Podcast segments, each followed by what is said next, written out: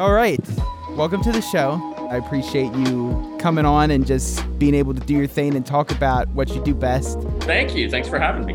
So, yeah, do you want to tell people a little bit about who you are and kind of what you do? Sure, yeah. Um, my name is Ed Luce. I'm a San Francisco based cartoonist, also an educator. I teach uh, in the comics MFA program and illustration program at California College of the Arts. So a lot of what I do professionally with the Wuvable Oaf comic, I'm, I'm trying to impart to students, whether it's you know the script writing the thumbnailing character design uh, down into actually making the pages. And then kind of my forte as as you may remember from the, the talks that I gave, is also merchandising and coming up with shirts, uh, collaborating with other artists to make figures, music. Uh, so I really am a firm believer in taking kind of a multimedia approach, which has been the way that comics have been moving for for years. I mean, especially as they become popular in film, you see all the merchandising coming out from you know the mainstream Marvel movies and things like that. So I've really, in my own career, embraced that, um, taking Oaf as a character and maybe not turning him into like the queer version of Hello Kitty, but I have gotten that a little bit here and there. Um, but I, I'm a fan and I, I like to make merchandise the kind of things that i buy from you know my favorite types of properties, intellectual properties. I like to put that out in the world because I know that there's a, an audience for that. Um, so yeah, um, Wuvable Oaf is a comic about a big, scary, hairy dude who lives in San Francisco, has sort of had an abysmal dating record, and becomes smitten with the lead singer of a disco grindcore band. So he sort of manages to work a date and they, they go on essentially the date from hell and it sort of ends in, in a, a celebratory but also uncertain note. That's the first arc in the first book that came out from fantagraphics I have released a bunch of, of little short stories and side stories that also exist in that world and kind of uh, look at and, and process my love of metal music, obviously, heavy metal music, also fashion. There are a lot of cats in the comic. So it's really in the way that like Simpsons or South Park or any number of kind of cartoon worlds that exist, uh, they cover a lot of ground and the creators use it to, to talk about things that they're passionate about or excited about. Um, so I kind of do the same thing with with Wuvable Oaf, but the heart of it is is the you know sort of big, scary, hairy guys and the people that love them and cats, as I, I call it. How many cats do you actually own? I only have one. the genesis of the whole project was I had ended a long term relationship rather than break the cats up, I let him take the cats and I just missed them. I moved to San Francisco and I kind of, as I was creating the comic, made it all about like what I would have liked to have had. You know, it was kind of some fantasy fulfillment kind of going on in there. And if I, you know, if I could, I would have as many cats as the oaf does, but I only have one. and her name is Luna and she may appear. She may make an appearance. Uh, I cannot control her. But I do get that question sometimes like, how many do you have? I've only ever had two at once once, uh, not like the dozens. I think there's a line in the comic where someone asks him and he's like, I've lost track. I don't know. Yeah. Yeah. Yeah. Cause that was going to be my question because it's such a prevalent plot line. Not only is it him, but his dad helps run the cat orphanage. Yes, for wayward kitties who need lots of love. Yeah, I mean, I I, I am a cat person. I grew up with dogs, and um, as I became an adult, I sort of realized I'm not responsible enough to have a dog. you know, I'm not a, I'm not a good enough of a, a pet uh, caregiver to to have a dog. But cats seemed like an interesting option. And the first one I had, I was like, okay, yeah, this is this is more my personality. And they they just want to be left alone, fed, occasional cuddle, and you know, clear their litter box. But otherwise, they're as low maintenance as I can I can kind of handle outside of maybe a fish. So I grew to kind of love them definitely, and as I said, miss them. You know, when I I didn't have them in my life anymore. So uh, yeah, I do. A lot of the humor from the comic is me observing the weird relationship that we have with these wild creatures that we just kind of let into our lives and have no idea what they're thinking. Yeah, because going back to what you were saying too before is Wuvable Oaf was the character himself was kind of a fulfillment of what you wanted. So does the oaf have a bunch of qualities that you also hold? Oh, absolutely. Yeah. I mean, I come from a fine arts background. So, you know, I, uh, I went to grad school um, and, and, sort of studied conceptual art. So when I came to making a comic, that the oaf is kind of the sweet side of me and my my tastes and my interests physically very much much not me. I'm i'm five five and these days i'm kind of like 180-ish but i'm not the big guy that that he is in, in the comic. I mean he's like you know six something and and you know close to 300 pounds probably his love interest is more physically like me, the, the character of Eiffel, who is the lead singer of the band Ejaculoid. He's more five five. He's like the shorter guy and, and a bit more svelte than I am. But together, they are kind of this conceptual self portrait. They're sort of two halves of my personality. Eiffel is all of the sort of um, less charming aspects of my personality, the sort of pettiness and short temperedness and bossiness. Uh, so as a Gemini, I also kind of fit the two halves together. And it, I've often referred to the comic as a kind of a kind of self portrait of, of me. Yeah. Yeah, that was literally what I. That's crazy. You literally took the words right out of my mouth. I was going to ask if both characters were kind of an amalgamation of qualities that you also have, not just Oaf, but also Eiffel, because they're so night and day and counteractive to each other, it seems like that has to be separate qualities that one individual has. At least that's how I interpreted it. Yeah, very compartmentalized. And I always say also too that Oaf is sort of like the child my mom raised to be sweet and kind and nice and patient. And then yeah, Eiffel is is sort of the exact opposite.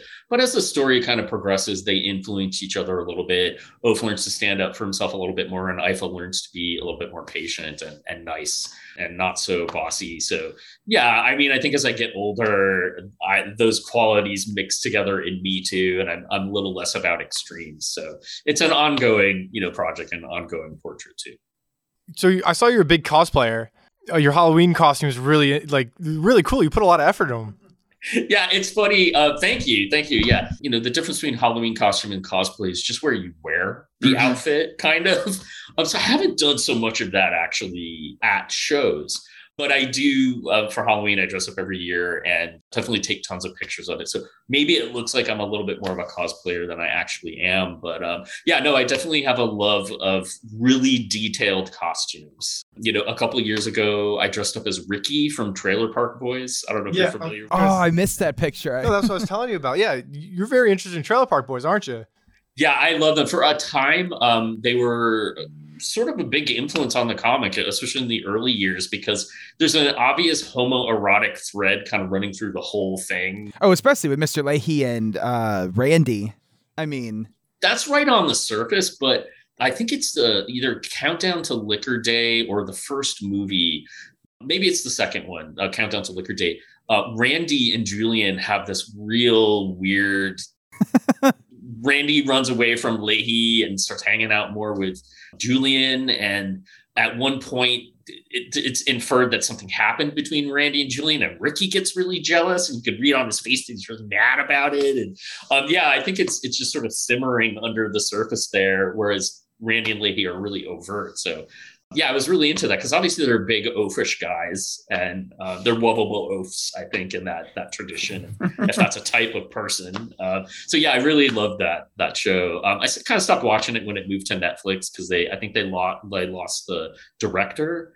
They lost a lot of the creative passion behind it and the quality of the camera work it got good. And that was what i liked about it most was that it was bad. Yeah it was real messy and dirty quick and dirty. Um, and yeah the movies i think lose a little bit of that as well but maybe make up for it a little bit in story. Yeah big fan of them. But yeah i dressed up uh, as ricky. You could get an official shirt and as soon as I, I could buy that from from their web shop, I was like, I'm dressed up as Ricky. So you know, I did the uh, the goatee. I grew my hair out a little bit. I even made a, a cup out of the bottom of ginger ale bottle, I cut in half. Uh, so yeah, I I was a bright Brightburn uh, a couple years ago as well yeah. from that movie. Uh, was able again find a mask on eBay and then make the rest of the costume um, myself because I, I, really loved that that movie. Sort of, I think more of like a cult film than one that a lot of people are familiar with. So yeah, um, I, I, dressed up as Nick Cage from Mandy. Oh, I didn't Ooh, see that one. I've wanted to see that. Yeah, um, they had a shirt with the 14 on it, and uh, I got a wig and I made my own axe from just a Halloween prop uh, a couple years ago. So yeah, uh, I like doing it, taking it to the nth degree, like as far as I can. So I, I just have to get back to shows, uh, and I'll start wearing them again. And maybe that that'll become a cosplayer, I guess, officially. Yeah, no, that's crazy that you went as Nick Cage. I feel like Nick Cage, especially right now, is just involved in all sorts of horror. But it was really interesting too, because the one cosplay that especially stood out to us that we were talking about was you actually went as the Wuvable Oaf's other identity. You did Goat Blood, correct? Oh yeah, yeah. Um, I do have a Eric Spammer, who is a Phoenix-based sculptor um, was able to make a costume uh, of the Goat Blood. Uh, so we, I didn't mention that at all in my, my sort of intro of, of, he has a past as a professional wrestler and a sort of satanic metal themed professional wrestler. So Eric was able to make a helmet, um, you know, with uh, horns that you could disassemble. They were magnetic. So he put those on there and then he made leggings out of fur and uh, a tail and I was donated um, through a fan uh, some sort of hoof-like rubber shoes. So uh, the first tour that I did for for the first Oaf book, I was able to ask someone I knew in every city to dress up like the Goat Blood character, and then I would either be a referee, I would dress up in sort of like a, a referee shirt. I was gonna say I thought that was you. I was gonna say that's cosplaying no, I wish I was that size. Again, like I'm nowhere near as big enough, but I know some some pretty big guys um, uh, that you know can totally embody it, physically embody it. Um, no, I, I'm so not the right shape for that.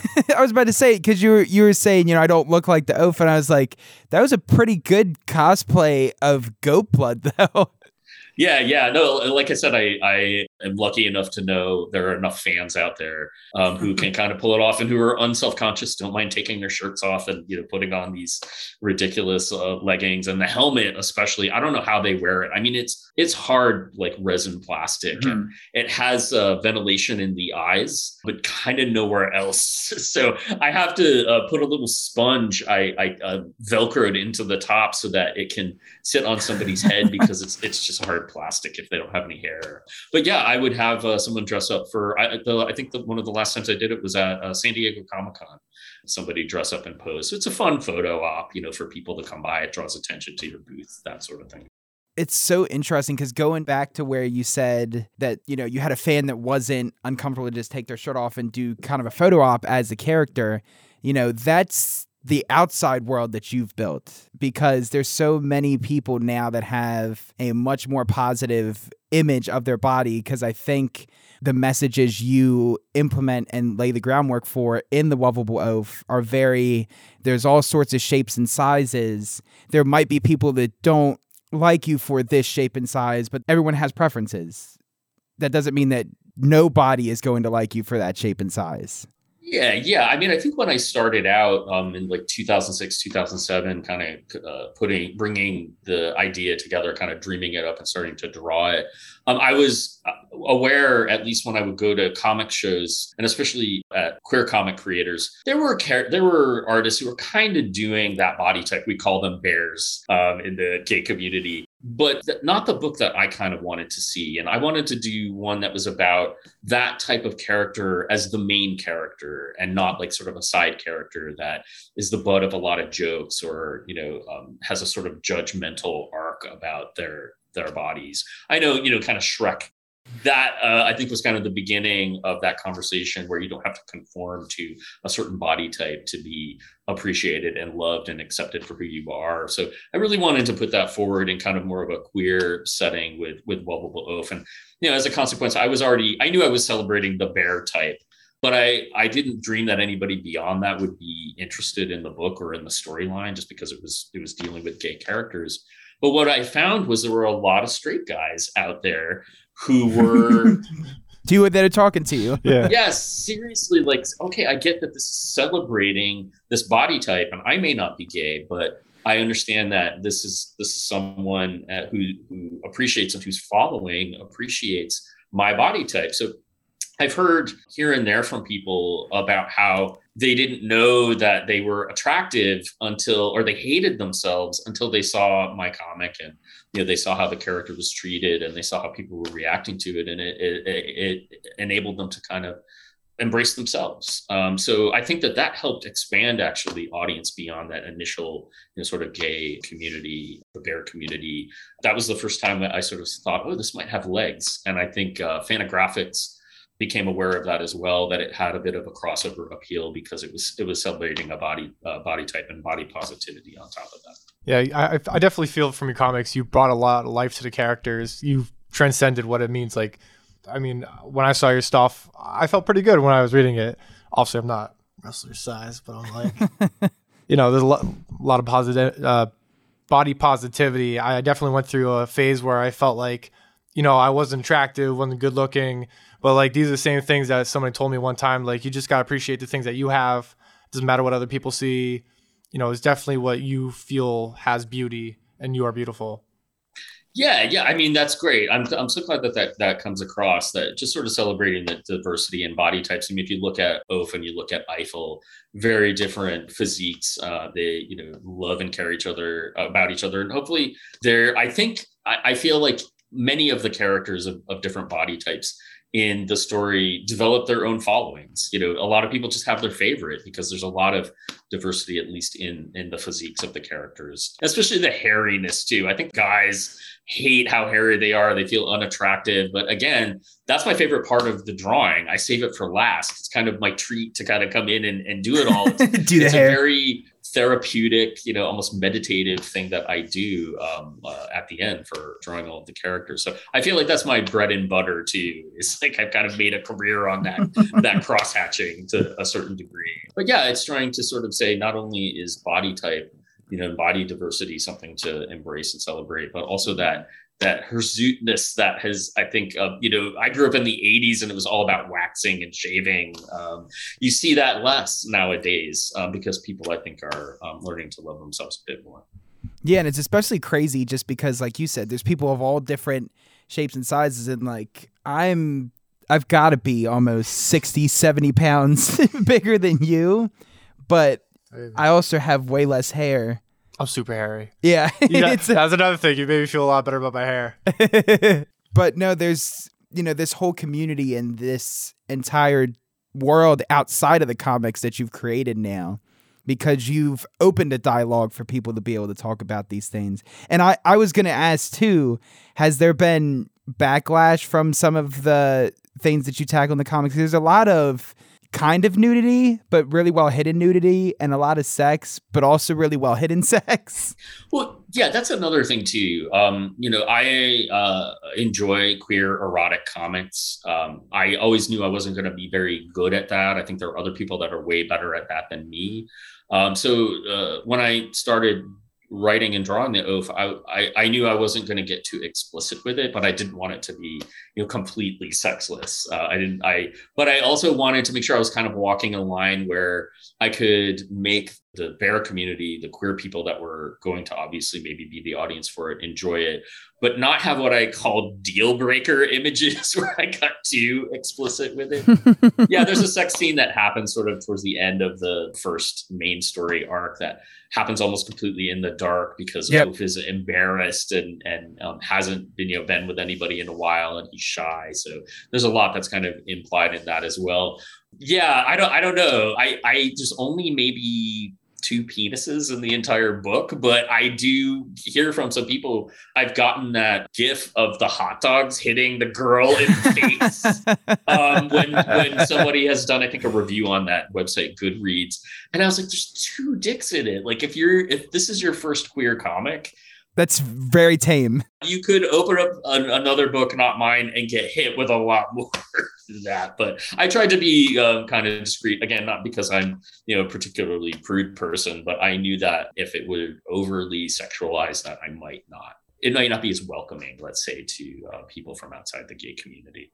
Yeah, and it was. It's also just odd that people would be over the top about it just because of the fact that it's it is, you know, a queer comic, but it's a comic that's about dating and romantic life and sex. If you don't expect to see a penis, it's kind of what else do you expect to see?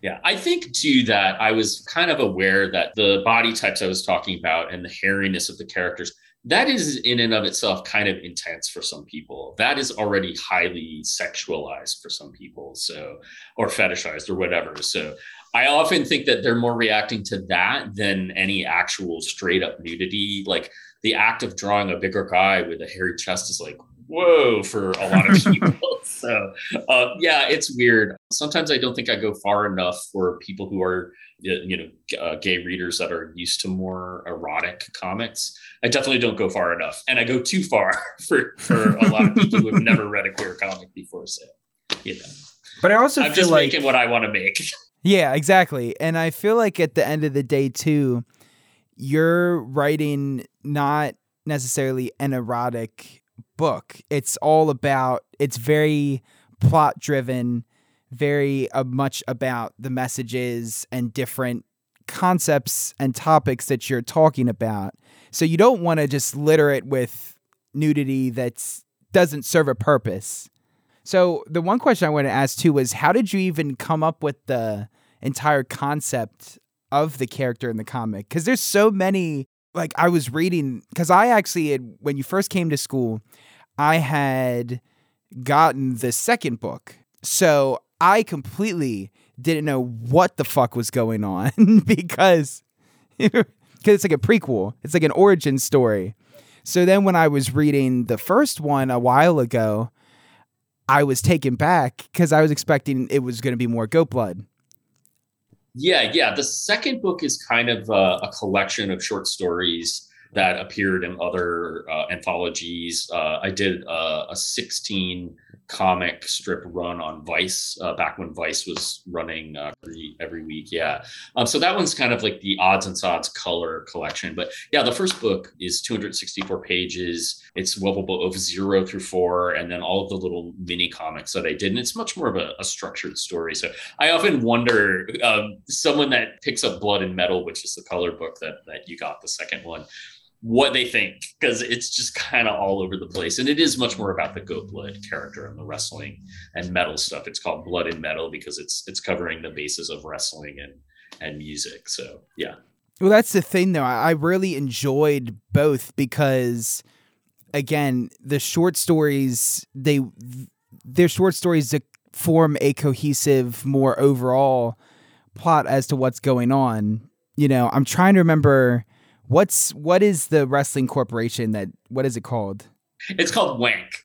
That's what I thought. Okay. Yeah, Wrestling Association of National Champions. You know, right. I had to make it quasi sexual because to me that's what what wrestling is, and, and that is actually um, another aspect. I think um, another reason why the book crossed over a little bit because I wasn't afraid to embrace some pretty popular um, things like wrestling and heavy metal music. I think that that helped expand the audience out a little bit beyond that core of gay fans. A lot of, of my friends like wrestling. I mean, obviously, it's two guys, you know, mostly uh, naked guys grappling and throwing each other around.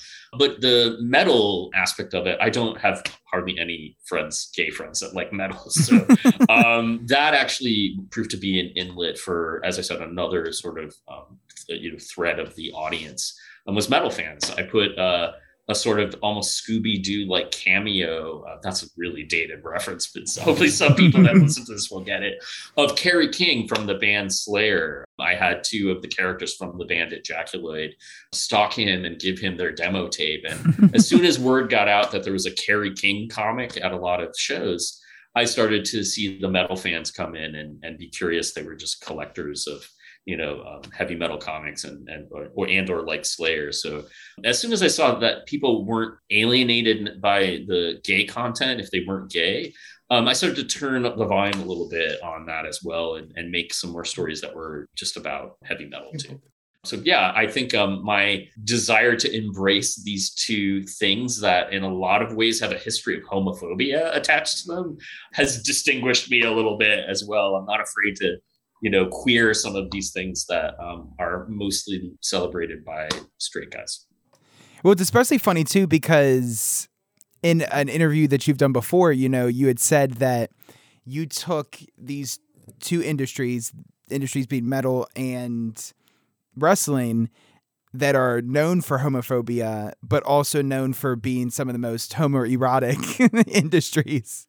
Yeah, I mean, when you were asking me earlier about like, has there been pushback about any of, of you know sort of the stuff that I've done, I am still kind of waiting for that with the wrestling and the the metal thing. But I think it's a testament to how much those things have actually started to change. I mean, 10, 15 years ago, maybe the lanes were, if I were to generalize, a little bit more clearly defined. But you know, in in heavy metal, there have been a lot of musicians who not only come out as queer, but have started to come out as non-binary. Uh, and in wrestling, uh, especially in the underground and the indie circuit, increasingly there are lots of queer wrestlers, non-binary, trans.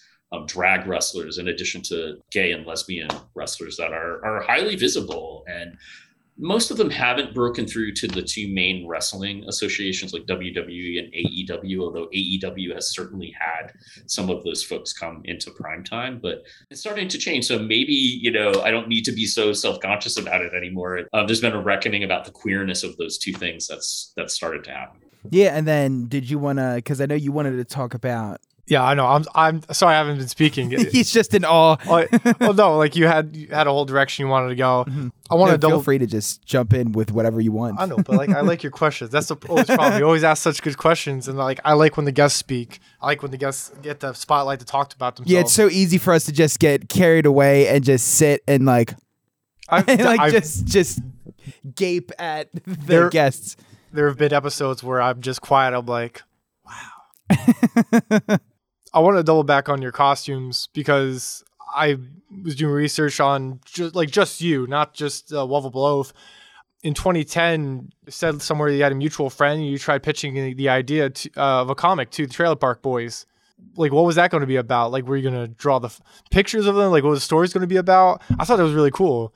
I yeah, I appreciate that. Yeah, I had a friend who worked in the same building as their offices and had said, you know, do you want me to bring them your books? And I was like, tell them that I am willing to do a comic for them for product. You know, meaning you don't have to pay me. I'll write, draw, and ink it. You just have to put it out, you know, publish it, and then give me a certain amount of those books that so I can sell them. Um, so yeah, I did my version of character designs of them. I sort of gave them the oaf treatment, printed that out, made a little package. I didn't have, I was just flying by the seat of my pants. So I didn't really have a proposal.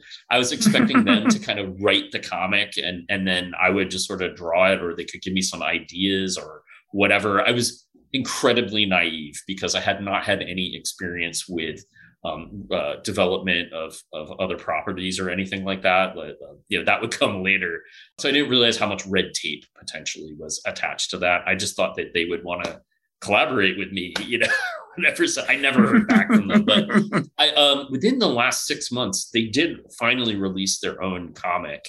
Um, so I was glad to see that, and I got kind of uh, followed some of the people who created it and had a, a nice little back and forth with them about it. But yeah, I wish there was more to to say about it.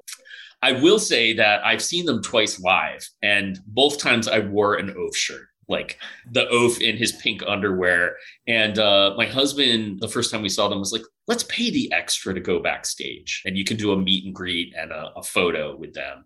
Um, so I wore the shirt, and there's a picture of me with my arm around Ricky, uh, and they love the shirt. They were like, "That's great." And I didn't, in that moment, I didn't bring up that I had pitched to them. They obviously weren't going to remember. But yeah, I know, I don't know. Who knows what might have been. That would have been so cool. Yeah, I have um a couple you know near miss stories of drawing properties for things. There, I won't say the company that did it, but there was for a time a publisher that wanted to do a Broad City comic. My love of that character Bevers, who's kind of like the oaf of that that series. Uh, they asked me to to do a, a test cover for that, and it, it never got published and it never went ahead. So it's another one of those what might have been sort of stories. But I often don't mix well with properties. I don't know if in your research you saw that I did an official GI Joe cover that kind of blew up in my face. I might have talked about that when I came and visited your school too. My take on things tends to not be quite ready for mainstream, and you know people have to kind of come to it on their own terms. It kind of can't be forced on them. Fair. How did the how did the GI Joe cover blow up? Was that an actual cover that GI Joe themselves posted? Yeah, so Aubrey Sitterson took over the duties on writing the, let's say, a version of the IDW GI Joe comic. and he's doing a fantastic job and trying to do something different with it, more progressive with it. He also, as a big fan of indie comics and, and cartoonists, was asking indie artists to come on and do variant covers, um, which are essentially you have the retailer has to buy a certain amount of the regular covers to get the special edition covers. So he asked uh, Benjamin Marra, uh, Tom Neely, um, a bunch of other sort of contemporaries. Both of those guys uh, worked on the Henry and Glenn Forever cartoon series that I also was a part of too. So he asked me to do more of like a homoerotic take on G.I. Joe and my version of that was just like a little bit more of a wrestling thing. So, you know, there's a bit more body contact.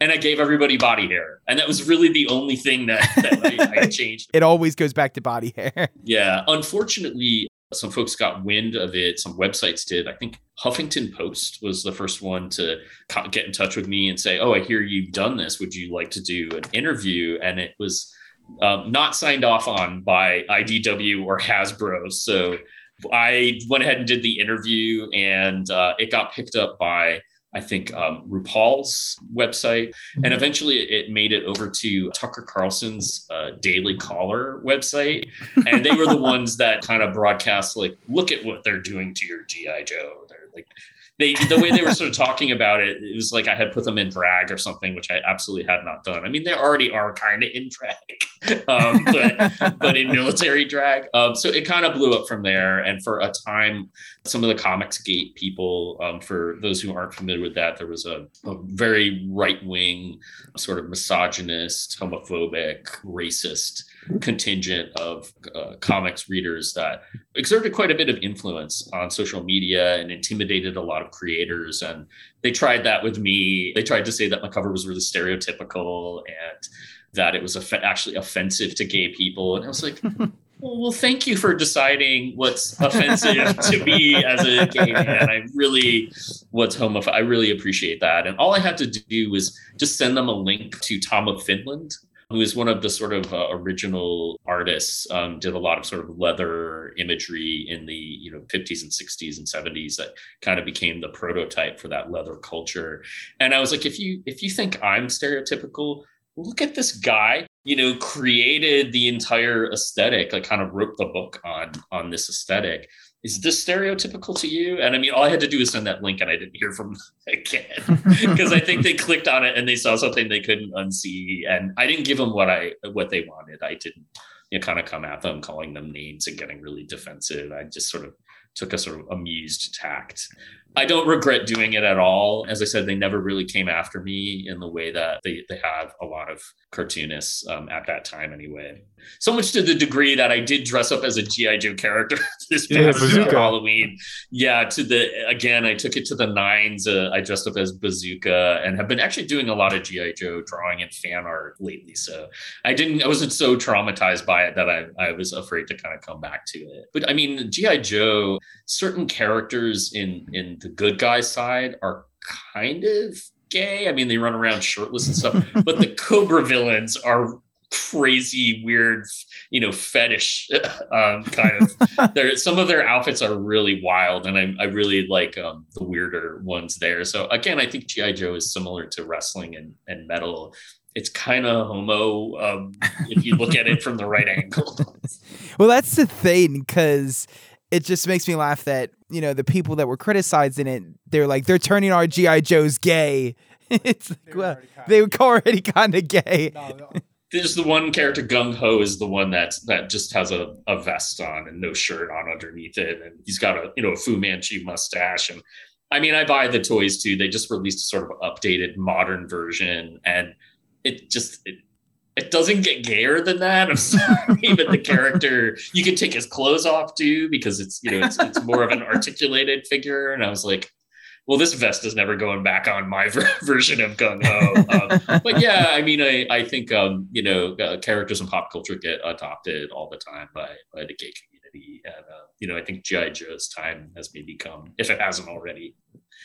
Well, it kind of goes into as well you know, one of the main, and I don't even know if this is intentional, but one of the concepts that I saw within the comics that's very similar to the G.I. Joe situation is that there's this toxic masculinity on the outside looking into the gay community of oh you can't be muscular you can't be strong and character is kind of like the oaf and be gay it's just not quote unquote manly.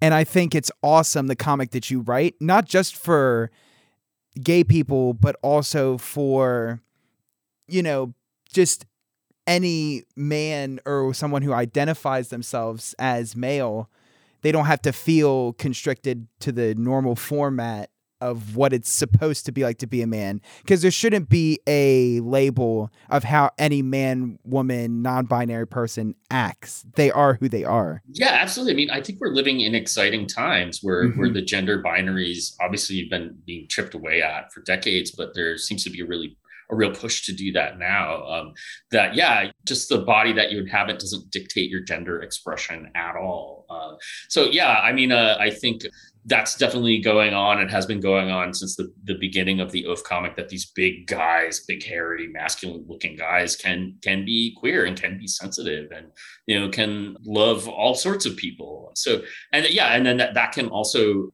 that different body types can kind of also get together. Because in the bear community for years it was kind of bear on bear. It was just big guys for big guys and smaller guys were kind of ostracized. So i think that that's also kind of changing as well that everything is mixing and becoming more diverse and more interesting and everybody's just feeling more comfortable as a result of it. So i mean barring the sort of last prior to the current uh, administration but uh, before that it, things are starting to roll back a little bit but i feel like hopefully that comfort and that ease is is coming back in that it's becoming more acceptable again. At least the conversations are coming out more and more um, even as there's some pushback um, political pushback against it. Another cool i, I just i don't know i just love learning about our guests. What else do we have? We got plenty. I'm just, I'm just, I'm just looking at you because I want you to get get some words in. okay. Well, I guess I want to talk about your merchandise. Oh God, yeah. I, I, thought it was really cool. So me and Austin were looking about it. Some of your, oh, by the way, some of your drawings uh, remind me of, especially the uh, the I mean, the record, the record for Ejaculoid. The cover of it reminds me of the images that Jimmy Hewlett from Gorillaz, like what he draws. I think that's really cool. Are you a Gorillaz fan? Yeah, Gorillaz definitely was a big influence on the Ejaculoid. Um, and uh, the other band, their sort of uh, opposite number, their rival band is called Sphincterine. So yeah, that was a big influence. The the fact that a cartoon band can start to release music. Yeah, I definitely um, wanted to be able to to do that, and was lucky enough to have been able to be put in touch with a couple local bands that kind of formed a little bit of a super group and became the band uh, Ejaculoid for the purposes of of recording. The they were members of a local queercore band Limp Wrist Needles and Talk is Poison, um, all three Bay Area bands at the time.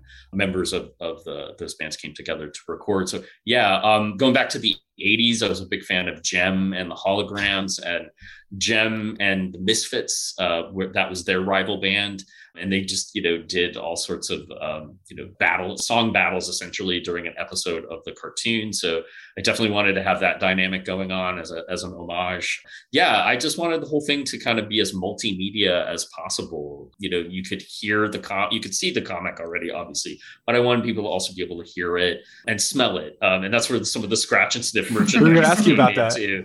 yeah um, i just uh, i was inspired by john waters the film director. He did a film called a polyester and I think the early 80s that actually came with Odorama. It was a scratch off card that you were handed when you walked into the movie theater. And when a prompt came on the screen, you were supposed to scratch and sniff the a corresponding scent. I think it was a number would pop up. So I did personal scents for all of the the main characters, sort of the three main characters. So or actually Oaf, the Smusher character, and the band Ejaculoid um, all had scratch and sniff called. I called them uh, Smell Odrama um, instead of Odorama. So it was very much ripping off uh, John Waters, bless him. What what were the smells like? Because Jay was asking, and he he looked over because we were talking about. It, he goes, what the fuck would that even smell like? What, like? what does the oval oval O smell like? Like, do you have a cat stickers? Cat. well, I didn't want to make them all gross because I think the John Waters thing right. that most of them were nasty. And, you know, growing up in the 80s, scratch and sniff stickers were a big thing. And I think the gross ones were, you know, um, maybe as popular as the the you know basic sweet smelling ones but um, you know i just went to a website they had promotional cards that you could infuse with a scent of course, they didn't have anything, you know, t- uh, too wild. Uh, so it was really the picture on the front of the card through the power of suggestion. I didn't tell anybody what the scents were, but I think Oaf, which was called Kitty Magnet, was marshmallow. Um, so it's kind of sweet, sort of vanilla smell. Um, that was supposed to be the picture was him running down the street with cats sort of attacking him.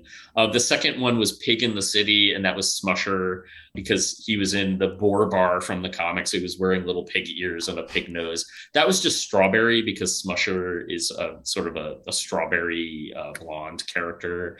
And then the third one was the gross one. That was a crowded tour van and that was ejaculoid's what ejaculoid's van smells like. So i had wanted methane you know not to be too gross but the methane scent was actually more expensive than any of the other scents. Um, so i settled for hamburger. Um, that, that's a okay. solid secondary yeah, substitute hamburger. for methane. Methane stickers. Wow that would have been something. I would have loved to. That was the one thing that really just bothered me was that I realized looking at all the merch that you've come out with Lovable Oaf, I just I've I was born in the wrong time because if I could have, I would have bought every fucking merch that you came out with. Because God, there was so much cool shit. The ejaculoid guitar picks, the oh yeah yeah the sleep apnea record. Because I'm a huge record collector. I collect a bunch of rap records, and I just love any kind of unique record. If I find it, if I find a unique cover, I'll get it. Half of it to 75% of the records I have are music related. The other 25 to like half of them are simply just records I thought looked neat. yeah, no, I mean, yeah, I'm a collector of all of that stuff too. I, I also mainly wanted to bring sort of artifacts from this two-dimensional world into the real world. So yeah, once once I found out you could do custom guitar picks, I was like, okay, I'll pick out a different shape that mm-hmm. kind of represents each band member. Um, I put them on a little card with this thing called glue dots, where if you get a credit in the mail, it's it's adhered. Um, so you could peel them off and actually use them if you wanted to. Um, yeah, um, at a certain point, I was very inspired by band merchandise too. So that, yeah. that music connection is definitely in there. Um, doing patches doing tour shirts for Ejaculoid.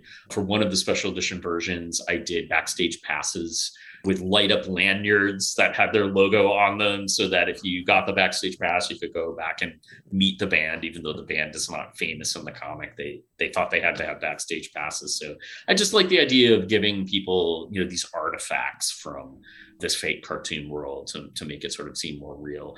And to, you know, to be honest, at that point, I was courting publishers. I was interested in getting it developed into a cartoon. So I wanted to kind of almost prototype a lot of the things that if it had been, you know, turned into a cartoon could you know inspire the company that took it on to say we could make a lot of money on the merchandise off of this like i, I wanted to to do uh, some of that as well I could definitely, especially in this age, you can definitely make that a cartoon. I would see a large audience who would follow it, especially with all like, I don't want to call it niche, but like you definitely have a, like a, a strong audience, like we said, that you could t- totally follow it, get the legs on top of it. Then you know a lot of people would watch it. Um, you mentioned like RuPaul, like I think it would probably be like a logo show, something on there. I know like um, Hot Topic usually sells like um, like Naruto cereal. You could do like Lovable Oaf yeah. cereal. I, am sure I'd buy it. Well, I, I, don't think I talked about this when I came to speak at the school, um, but the truth of the matter is, it did get optioned for a cartoon, and uh, I, I, don't want to talk too much about the specifics of it because there there are you know things uh, I signed and, and, stuff like that. I mean, enough time has kind of passed that I could I could I, I can at least talk about that it was optioned, and I can tell you it was with a studio and creators that were the exact one I would have wanted. And I was in the midst of uh, interviewing writers and, and you know working with the, the, the development studio on it and their parent company closed them down. So it was a drift, and then the rights lapsed, and then that was it the the rights are, are up again, but I got close. This was, I think, in uh, 2018. Um, it kind of wrapped up in 2019, early 2019, before the pandemic really hit. So, yeah, it was it was. Uh, it, it, I wouldn't say it got as far along as some things do in development. I was doing the the character designs and stuff like that. And as I said, we were interviewing writers, but um, you know, most of the things that get optioned, uh, especially comics, don't don't make it to a pilot um, let alone get turned into a series. So I had done everything that I had sort of set out to do with that merchandising. I think that that was really what drew in interest to to um, get it developed, but it just um, kind of lost steam in that way that that sometimes Hollywood deals do. Yeah, and and I was gonna also because I was gonna ask, is there any? Because we try to look so deep into guests and look for research. Is there anywhere that there's a animated Lovable Oaf concept, like the Lovable Oaf actually in motion? Yeah, um, over the course of years, animators, storyboard artists, most of them were interested in in not just cartoons but comics as well. So I think there's definitely one out there, and I'm I, I feel ashamed that the name of the animator, I think his name is Eric, and his last name is is escaping me right now, but he did a great um, running oaf mm. that you can find online um, uh, of him in just the pink underwear. So you can imagine what's jiggling in that. but he, uh, I think his name is Eric Fountain, actually. Um, so you may be able to find him online. But yeah, he did a, a great loop of the oaf. Uh, there was another artist, I think, um, in uh, I want to say maybe Brazil, uh, who also did another one of him sort of falling in an almost anime kind of fashion from the ground with all these sort of streaks coming down, like he's getting ready to sort of superhero land. Uh, so there have been a, a, couple out there, definitely, but uh, but nothing too beyond that. Usually just for their reels, they were creating it for their animation reels. I think. Gotcha. I also wanted to talk about going back to Trailer Park Boys. There's a ton of references in the Lovable Oaf series in general I mean, I loved. there's a Paula Deen song about just more butter. oh gosh, yeah. I mean, that came out before all of the stuff about her came out, and it's one of those many things that if you do put pop culture references, um, a you're going to date yourself, and b some of those may not age too well. I mean, the other thing is Morrissey, who has pretty much torched his career with his sort of right leaning beliefs, I guess you could say. Um, and that's something that I really struggle with. You know, I, I have not had a, a, a chance to address what was going on right in in the comic. Yeah, but uh, yeah, I, I love a pop culture reference because it's a way to connect to somebody immediately, and you see that a lot in in comics and cartoons these days. Yeah, and the one that stood out to me because I have never met anyone else that knows what the fuck Strong Bad is. oh, sure. Yeah, yeah. Yeah, I mean limousine. Yeah, that's on one of the ejaculoid members' uh, shirts. Um, yeah. Yeah, I was so like happy to see that someone else actually knew what that was. Also, we wanted to talk about a lot of your fan art stuff because I think there's some really cool themes that you presented in that that ended up being further emphasized in like Lovable Oaf. So like you found the Dangerine. Yeah, Dangerine. That was pretty cool. Somebody took your art style and did a spin-off of Wolverine, but instead of claws, it's penises.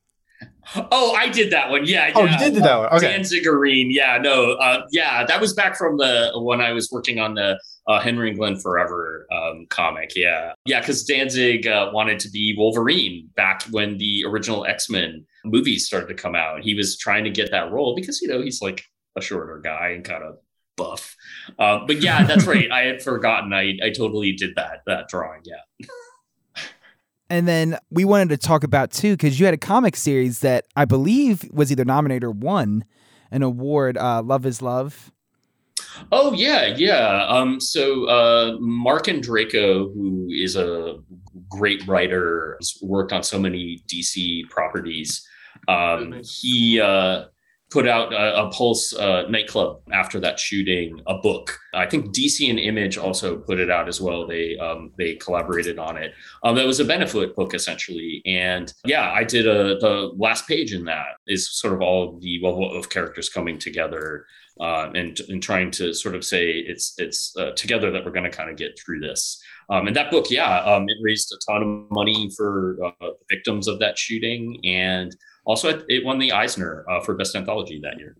Uh, we saw that you had a lot of uh, you, you won and been nominated for a lot of awards. Uh, the Immigrants or Imgins Award. It's really cool how accredited your comics is. Like how many things like accolades you've won.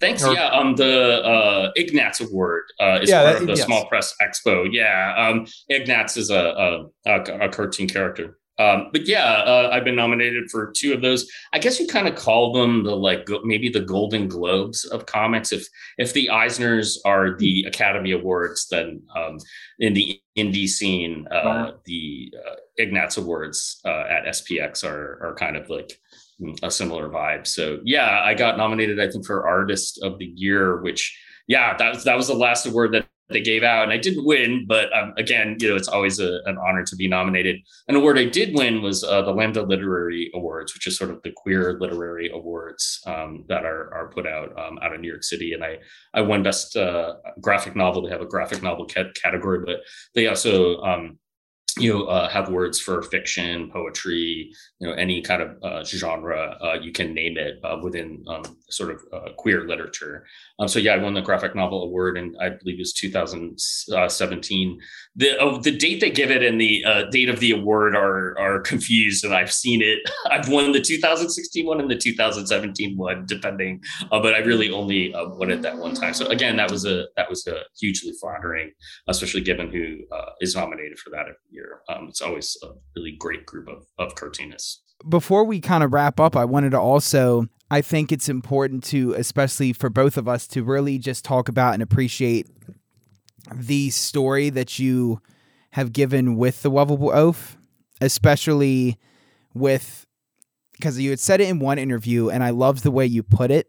It was basically there's so many queer comics or queer stories that talk about finding identity and finding who you are. And the Lovable Oaf does a very interesting thing where he already knows who he is. He knows exactly what he likes. He's accepted for what he is by a lot of people. And what do you do after? You know, what happens after you've battled that battle? You've you've gotten over the threshold. It's you know, what what is your life now you know yeah yeah i mean i uh, definitely in the said some sort of arrogant things about my what i perceived my place or what i was trying to do in the queer comics world was. And i chalk that up to me just kind of try to carve out my own space and maybe be a little bit provocative. Um, but yeah it's true. I think that um, especially now more than ever um, there's a lot of young adult queer comics and graphic novels coming out so that story of coming out and accepting yourself is so important. And um, I just, because I was older, decided to make a comic about people who had already been out and are maybe getting a little bit older, because I think that the emphasis is really on young queer people coming out.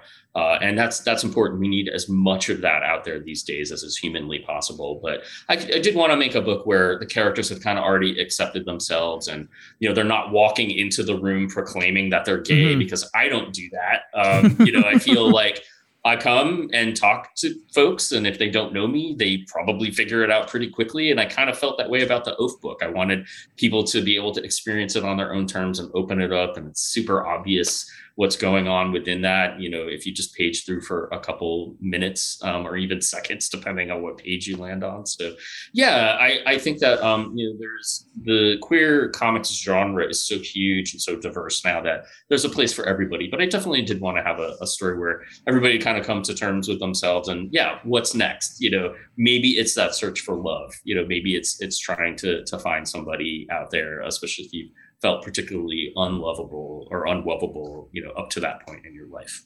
Yeah, and going off of that, you know, you have a lot of the Oaf's worst dating choices and segments. Are any of those based off of what you've actually experienced? Some of them definitely, especially the one about music taste, as I said. I, I was gonna say that one's got to be true. Yeah, I feel an existential loneliness as a, a, queer metal fan, especially like a brutal death metal fan. There are so many subgenres, but um, over the last couple years, I've been super into death metal, and that's a, a genre that people that that think they're metal fans, like gay metal fans, think they like death metal, but they don't like the type of death metal I like. It's it's sort of super underground. So yeah, that was a worse date um, because that's very much based on life experience. Um, definitely, I I you know have dated bigger guys who've been worried about hurting me. you know, not getting too specific about that, but like you know, um, crushing somebody. There's like a there's a, a brief story about that as well. Um, the cat thing, you know, having too many cats. Uh, that you know, that's not based on personal experience, but I can imagine that happening to somebody. So I wanted to um, show that that character had gone through a lot of terrible experiences based on who they were. They thought that they were unlovable, but ultimately end up finding somebody that can accept them for everything that you know they consider to be um, deal breakers in terms of making them undateable. Um, I wanted to show that there is somebody out there, hopefully for everybody. What are the plans moving forward for the Oaf? Um, the pandemic really knocked the wind out of me creatively, and I was working on a follow up to the Oaf, um, the two graphic novels that I put up, uh, put out, um, a sort of prequel that explores uh, Oaf's first year as a professional wrestler but I, I just had the wind just yanked out of my sails with the pandemic. And yeah, as everybody to varying degrees felt almost this like existential you know dread and and and threat um i had to bring it to basics. You know i kind of went a little bit into survival mode and didn't work for a long time. So um, about actually a year ago from now in, in spring of 2021 i kind of picked my head up a little bit and started to do you know some of the fan art that we talked about um, started to do some art for me and that that got me kind of back into things again. So currently i'm working on um, that prequel book still that's covering Oaf's first year as a wrestler. But there an unexpected sort of almost memoir facet I decided to add to it, where I said, well, what was Eiffel doing back uh, at that time? And um, it, it's in the uh, mid 90s uh, that uh, we pick up in like 96 to, to 98 when Oaf was uh, a wrestler. Um, Eiffel, uh, his would be boyfriend, is in high school. Um, so I wanted to kind of tell my uh, experience from being young, what that was like hmm. being um, sort of weird and gay and liking um, uh, music and, and being into things that uh, I didn't know any gay people at that time, but certainly didn't think any gay people would be into. So um, I've written a couple stories. I've released an issue uh, that's beginning to explore that, and I hope to eventually collect all of that and have that be the next uh, proper Wuvable Oaf graphic novel. So a prequel looking at Oaf, but also looking at kind of a more personal experience from uh, my point of view in the character of Eiffel as a, a young adult, basically. So, yeah, working on that. Um, working on a podcast like we all are uh, with uh, my friend and fellow creator Jack Foster, who does an incredible like hand painted book, uh, watercolor book called Gun, um, G U N, uh, which is kind of a noir um, take on on villains, uh, super villains. Um, so we've been kind of over the last couple months recording a, a podcast about all of our mutual loves, um, whether it's film. We did a three-parter on GI Joe because we love GI Joe. Um, so yeah, we're going to be kind of editing and putting out a, a, first series on that pretty soon. And I'm starting to do shows again. Um, I'll be I'm not sure when this will air, but I'll be doing a Sacramento Comic Con as a special guest in a couple weeks. Uh, there's a, a new queer comic convention happening in LA during Pride Month that I'll be at, and I just uh, claimed my table at San Diego Comic Con. So if everything goes well, I'll be back there again. Awesome. Well, if you liked what Ed Luce was saying, if you like Ed Luce, then feel free to follow him on Instagram at Wuvable underscore oaf and feel free to buy the the comics that we've been talking about for the show, or the know, merchandise, or the merchandise. There's plenty. Um, there's still there because now uh, most of it's gone, but there's still some that's on the website still to purchase. Um, and you know the books themselves are gorgeous. They're definitely a cool piece to have for any comic, you know, any comic book person. Um, you know, there's the one Blood and Metal, and then there's the first one. Is the first one just called the Wuvable Oaf? Yeah, it's just called Wuvable Oaf. Um, yeah, that's the the first big book that um, collects the first uh, five issues, and then a couple dozen uh, short stories uh, in the back matter of that as well. Yeah. Perfect. And yeah, feel free to just, like I said, follow him on Instagram. Check out what the Lovable Oaf's doing next. And then if you like the show, if you liked what we were talking about, you like us, feel free to follow us at the random rundown, no underscore, no nothing. We're the first one. um, the only one. Yeah, so feel free. And Ed, thank you so much again for joining us. It's been a blast. We are glad you got to spend some time, and we're glad you got to spend a lot of time with us. So yeah, thank you. Uh, thanks so much for having me on and the great questions too. Um, you know, I, I, appreciate the opportunity to talk about the different aspects of, of what I do. Yeah, no problem. you have a good one. You See too. Ya. Thanks, guys. Take care.